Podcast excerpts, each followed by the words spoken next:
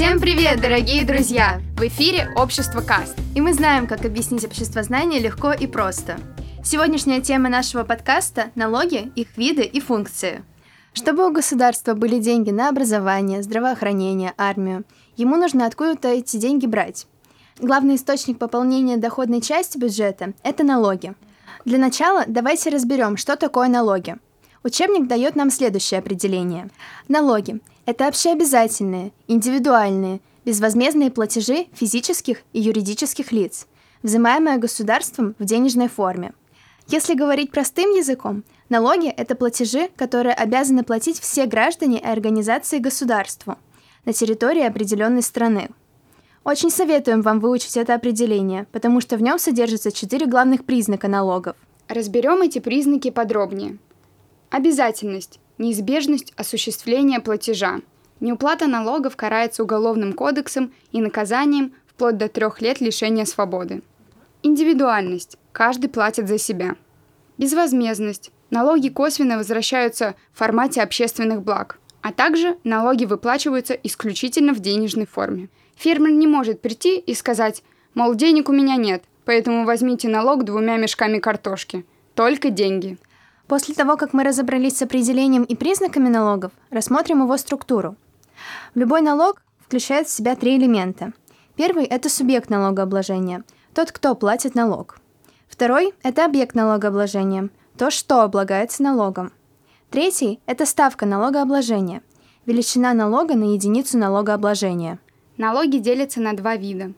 Прямые налоги – это налоги с видимого дохода, то есть подоходный налог с населения. Все мы платим 13% от своей зарплаты.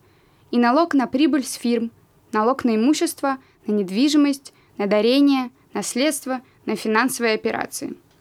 Косвенные налоги – это налоги, входящие в стоимость товаров и услуг, налог с продаж, частично налог на добавленную стоимость, таможенные пошлины – налог на экспорт, государственные пошлины, акцизный сбор. Можно выделить три системы налогообложения. Первая – пропорциональная. Сумма налога пропорциональна доходам работников. Например, в Российской Федерации подоходный налог составляет 13% от любой заработной платы. Вторая – это регрессивная система. Сумма налога тем выше, чем ниже доход. То есть бедные должны платить налогов больше, чем богатые. Третье Прогрессивная система. Налог тем выше, чем выше доход.